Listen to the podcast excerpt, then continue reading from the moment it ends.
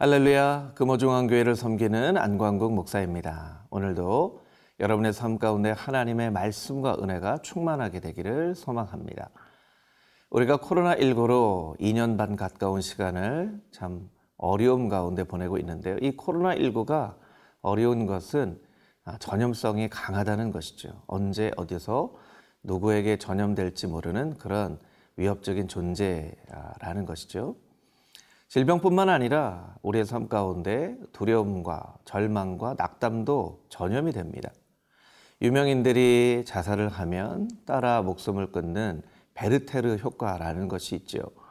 또 인질로 잡혀 있던 사람이 어느새 자신을 인질로 붙잡은 범죄자들과 아, 이렇게 동일화되는 스톡홀름 증후군이라는 것도 있습니다.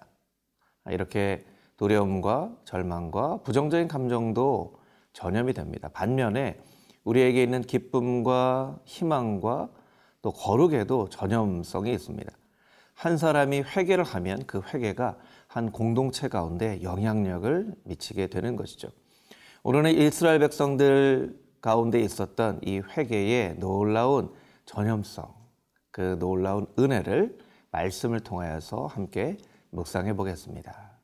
오늘 우리가 묵상할 말씀은 에스라 10장 1절에서 15절까지에 있는 말씀입니다.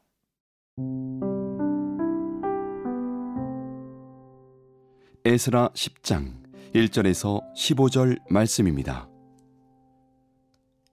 에스라가 하나님의 성전 앞에 엎드려 울며 기도하여 죄를 자복할 때에 많은 백성이 크게 통곡함에 이스라엘 중에서 백성의 남녀와 어린아이의 큰 무리가 그 앞에 모인지라. 엘람 자손 중 여히엘의 아들 스가냐가 에스라에게 이르되 우리가 우리 하나님께 범죄하여 이 땅 이방 여자를 맞이하여 아내로 삼았으나 이스라엘에게 아직도 소망이 있나니 곧 내 주의 교훈을 따르며 우리 하나님의 명령을 떨며 준행하는 자의 가르침을 따라 이 모든 아내와 그들의 소생을 다 내보내기로 우리 하나님과 언약을 세우고 율법대로 행할 것이라. 이는 당신이 주장할 일이니 일어나소서. 우리가 도우리니 힘써 행하소서 하니라. 이에 에스라가 일어나 제사장들과 레위 사람들과 온 이스라엘에게 이 말대로 행하기를 맹세하게 하매 무리가 맹세하는지라. 이에 에스라가 하나님의 성전 앞에서 일어나 엘리야십의 아들 여호하난의 방으로 들어가니라. 그가 들어가서 사로잡혔던 자들의 죄를 근심하여 음식도 먹지 아니하며 물도 마시지 아니하더니 유다와 예루살렘에 사로잡혔던 자들의 자손들에게 공포하기를 너희는 예루살렘으로 모이라 누구든지 방백들과 장로들의 훈시를 따라 3일 내에 오지 아니하면 그의 재산을 정몰하고 사로잡혔던 자의 모임에서 쫓아내리라 하매 유다와 베냐민 모든 사람들이 3일 내에 예루살렘에 모이니 때는 아홉째 달 20일이라. 무리가 하나님의 성전 앞 광장에 앉아서 이 일과 큰 비 때문에 떨고 있더니 제사장 에스라가 일어나 그들에게 이르되 너희가 범죄하여 이방 여자를 아내로 삼아 이스라엘의 죄를 더하게 하였으니 이제 너희 조상들의 하나님 앞에서 죄를 자복하고 그의 뜻대로 행하여 그 지방 사람들과 이방 여인을 끊어버리라 하니 모든 회중이 큰 소리로 대답하여 이르되 당신의 말씀대로 우리가 마땅히 행할 것이니이다. 그러나 백성이 많고 또 큰 비가 내리는 때니 능히 밖에 서지 못할 것이요. 우리가 이 일로 크게 범죄하였은즉 하루 이틀에 할 일이 아니오니.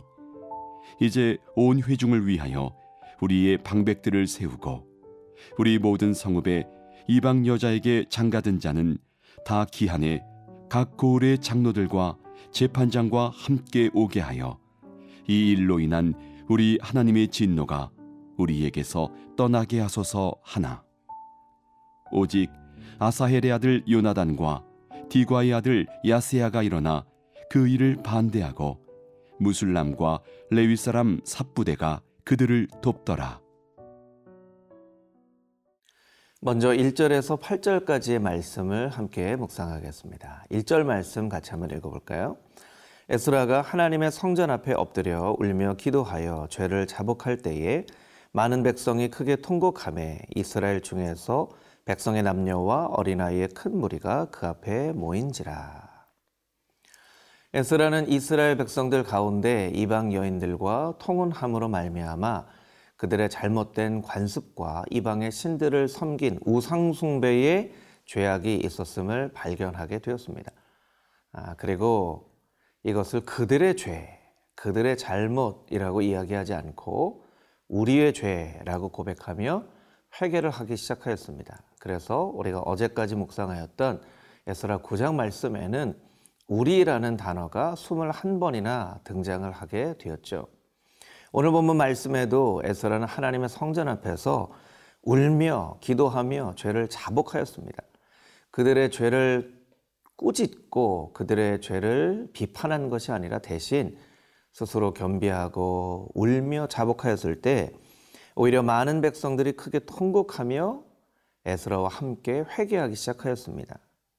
그때 2절 말씀에 보니까 엘람 자손 중 여이엘의 아들 스가냐가 에스라엘에게 이르되 우리가 우리 하나님께 범죄하여 이 땅 이방 여자를 맞이하여 아내를 삼았으나 이스라엘에게 아직도 소망이 있나니 죄를 범하였으나 아직도 소망이 있다라고 이야기를 하고 있습니다. 여러분 이 말씀은 우리에게 굉장히 중요한 메시지를 주고 있습니다. 죄를 범하였지만 아직도 소망이 있는 사람들이 있다라는 것이죠. 죄는 아직 작아도 소망이 없는 경우가 있고 죄가 커도 소망이 있는 경우가 있습니다. 그러면 어떤 때에 죄가 있어도 소망이 있는 것일까요? 그 설명이 바로 3절에 아, 설명이 되어져 있죠. 내 주의 교훈을 따르며 우리 하나님의 명령을 떨며 준행하는 자의 가르침을 따라 이 모든 아내와 그들의 소생을 다 내보내기로 우리 하나님과 언약을 세우고 율법대로 행할 것이라. 하나님과 언약을 세우고 율법대로 행하는 자에게 아직 소망이 있다는 것입니다. 여러분, 소망이란 무엇일까요? 그냥 잘 될 것이다 라고 하는 막연한 기대일까요? 그렇지 않습니다. 하나님의 언약대로, 하나님의 말씀대로 살겠습니다라고 하는 결단이 바로 소망인 것이죠. 여러분, 우리는 하나님의 말씀대로 살아가는 신앙의 원칙과 이 세상의 많은 변화되는 상황 중간에서 말씀을 따라 살기도 하고 또한 상황을 따라 살기도 합니다. 이 말씀이 여러분에게 주시는 메시지와 엄중한 경고가 있습니다. 너는 상황을 따라 살지 말고 말씀과 언약을 따라 살아야 한다. 말씀과 언약을 따라 살아가는 자에게 소망이 있다라고 말씀하고 계시는 것이죠. 한 가지 예를 들어서 여러분 11조를 어, 하나님 앞에 드리고 계실 텐데요. 11조를 말씀에 따라서 드리고 계십니까? 아니면 상황에 따라서 드리고 계십니까? 내 상황과 형편이 좋지 않기 때문에 하나님이 다 이해하시겠지. 그것은 나 자신의 생각입니다. 하나님은 말씀대로 행하라고 우리에게 말씀하여 주고 계신 것이죠. 만약 우리의 형편이 정말로 어렵다면 우리가 그 예물 가운데 정성과 진심을 담아서 하나님 이것이 제가 하나님 앞에 드릴 수 있는 전부입니다. 하나님 이것을 기쁘게 받으시고 하나님 정말 말씀대로 하나님 앞에 11조 예매를 드릴 수 있도록 또 살아갈 수 있도록 나의 삶에 복을 더하여 주시옵소서라고 기도한다면 그것은 하나님께서 기뻐 받으시겠지만 우리가 상황에 따라 환경에 따라 하나님의 율법의 말씀대로 살지 않고 또한 결단하지 않는다면 그것은 이스라엘 백성들의 잘못과 똑같은 잘못을 우리가 하나님 앞에 범하고 있는 셈이 되는 것입니다. 본문의 말씀 5절 말씀을 살펴볼까요? 5절 말씀에 보니까 이에 에스라가 일어나 제사장들과 레위 사람들과 온 이스라엘에게 이 말대로 행하기를 맹세하게 하매 무리가 맹세하는지라. 에스라는 이스라엘 백성들에게 맹세를 하게 만듭니다. 그래서 무리가 다 맹세를 합니다. 맹세라는 것이 우리에게 참 익숙하지 않은 것이기 때문에 맹세라는 말이 성경에 나오면 아, 우리의 삶과는 조금 떨어진 어떤 것이다라고 생각을 하지만 사실 우리는 하나님의 말씀을 적용하기보다 맹세를 해야 되는 삶 가운데 우리가 살고 있습니다. 왜냐하면 적용을 하고 나서도 적용을 지키지 않는 때가 너무나 많기 때문이죠. 어쩌면 우리는 적용 아, 홍수에 살고 있습니다. 적용하고 했다고 하지만 또 지키지 않고 적용을 한다고 하지만 또 지키지 않는 음, 적용의 홍수 가운데 살고 있는 우리들에게 이 맹세라는 한 단어는 굉장히 중요한 메시지를 줍니다. 적용하지 말고 여러분 맹세해 보십시오. 하나님 앞에 다시는 이와 같은 죄를 짓지 않겠노라고 혹은 하나님 앞에 이런 삶을 살겠노라고 한번 맹세해 보십시오. 여러분의 적용과 굉장히 다른 의미로 이 말씀이 다가오게 될 것입니다. 에스라는 이스라엘 백성들에게 맹세를 하게 합니다. 그리고 그 맹세를 따라서 이스라엘 백성들을 맹세를 합니다. 하나님의 말씀대로 살겠습니다. 여태껏 상황에 따라 환경에 따라 살았는데 이제 하나님의 말씀을 따라 살겠노라고 맹세하는 이스라엘 백성들에게 소망이 있다라고 오늘 본문은 우리에게 말하고 있는 것입니다.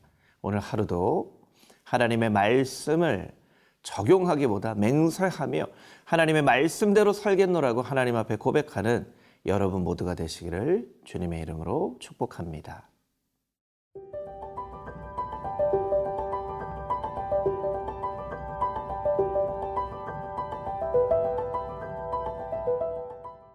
구절에서 15절까지의 말씀을 함께 묵상해 보겠습니다. 유다와 베냐민 모든 사람들이 3일 안에 다 모여서 아, 이와 같은 회개 운동에 동참을 하게 됩니다. 그런데 구절 말씀에 보니까 이 일과 큰 비 때문에 모여진 이스라엘 백성들이 다 떨고 있었다라고 이야기를 하고 있습니다. 이스라엘 백성들의 삶 가운데 큰 변화가 일어난 것이죠. 이에 제사장 에스라가 일어나 백성들에게 말합니다. 10절 말씀 같이 한번 읽어보겠습니다. 제사장 에스라가 일어나 그들에게 이르되 너희가 범죄하여 이방 여자를 아내로 삼아 이스라엘의 죄를 더하게 하였으니 여기에 잘 드러나지 않는 한 단어 우리가 집중해 봐야 될 단어가 있는데요. 그것은 너희가 범죄하여라고 하는 이 범죄하다라고 하는 뜻입니다. 이것은 배우자를 배신하고 서약을 깨뜨리는 아주 구체적인 범죄 행위를 말하는 것입니다. 그 무슨 의미입니까? 이스라엘 백성들이 이방 여인을 아내로 맞이하기 위하여 먼저 결혼하였던 자신의 배우자를 배신하고 서약을 깨뜨리는 일을 하였다는 것입니다. 이방 여인들이 매력적으로 보였을까요? 이방 여인들과 함께 결혼하면 그 땅 가운데 조금 더 안정된 삶을 살 수 있을 것이라고 생각하였을까요? 어떠한 생각이 있었을까요? 그런 생각들이 자신이 배우자로 삼고 하나님 앞에서 서약을 했던 그 배우자와의 이 언약의 관계를 깨뜨리도록 만드는 그런 범죄를 행했다는 것입니다. 그것을 에스라는 아주 정확하게 찝어서 이들에게 이야기를 하고 있는 것이죠. 11절 말씀을 살펴볼까요? 이제 너희 조상들의 하나님 앞에서 죄를 자복하고 그의 뜻대로 행하여 그 지방 사람들과 이방 여인을 끊어버리라 하니. 에스라의 말씀은 아주 단호합니다. 끊어버리라. 끊어버리라. 여러분, 우리의 삶 가운데 무언가 애매한 영역에 있는 것이 있습니다. 이것이 죄인 것 같기도 하고 죄인 것 같지 않기도 한 뭔가 양심에 좀 가책을 받기도 하면서 아주 명확하게 죄라고는 할 수 없는 그런 일들이 있습니다. 히브리서 12장 1절 말씀은 그래서 우리에게 얽매이기 쉬운 것과 무거운 죄를 벗어버리라 라고 이야기를 하고 있죠. 무거운 죄가 아니라 할지라도 얽매이기 쉬운 것들이 우리에게 있다. 무거운 짐들이 있다라고 이야기를 하는 것입니다. 그런 것에 대해서는 우리가 어떻게 해야 될까요? 끊어버려야 합니다. 그것을 우리가 제어할 수 없다면 제거해 버리는 것이 우리에게 유익이 되는 것입니다. 여러분 무언가를 여러분이 제어할 수 없다면 컨트롤할 수 없다면 그것은 없는 것이 더 낫습니다. 끊어버리는 것이 더 낫습니다. 제거해 버리는 것이 더 낫습니다. 그래서 에스라는 이스라엘 백성들에게 아주 단호하게 끊어버리라 라고 이야기를 하고 있는 것이죠. 우리의 삶을 한번 살펴볼까요? 말씀을 거울 삼아 우리의 삶을 비춰보기를 원합니다. 여러분의 삶 가운데 여러분을 무겁게 만드는 짐과 같은 것이 있습니까? 하나님 앞에 헌신하며 달려나가려고 할 때 여러분의 발목을 잡는 어떤 것들이 있습니까? 그것이 꼭 죄는 아니지만 때로는 여러분의 취미나 여러분의 삶 가운데 개인적인 취향이나 어떤 것이라 할지라도 그것이 여러분의 삶 가운데 하나님을 더 깊이 알아가게 만들지 못한다면 어쩌면 그것은 끊어버려야 할, 제거해 버려야 할 것인지도 모릅니다. 오늘 하루의 삶 가운데 하나님께 온전히 나의 삶을 드리기 위하여서 끊어버려야 할, 제거해 버려야 할 것이 있는가? 나의 삶을 돌아보며 더욱더 거룩한 삶으로 하나님 앞에 헌신하며 나아갈 수 있는 여러분 모두가 되기를 주님의 이름으로 축복합니다.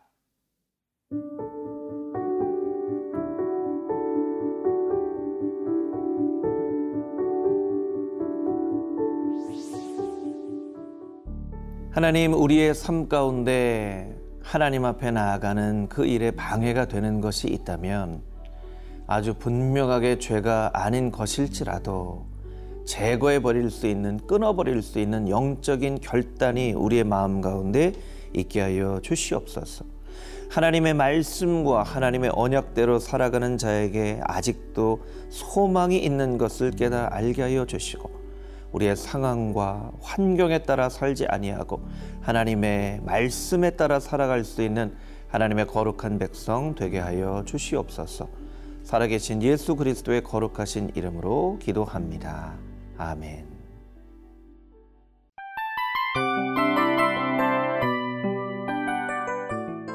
이 프로그램은 청취자 여러분의 소중한 후원으로 제작됩니다.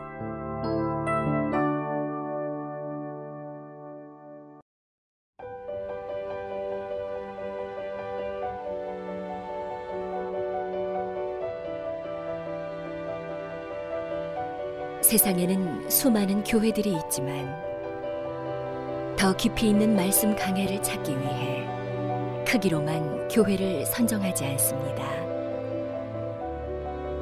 보다 좋은 영적 콘텐츠를 더 많이 나누기 위해 방송비를 받지 않습니다. 1년 365일 복음만 전하고 싶어서 우리는 광고를 하지 않습니다. 온누리의 복음을 땅끝까지 CGN TV와 함께 땅끝 성교사가 되주세요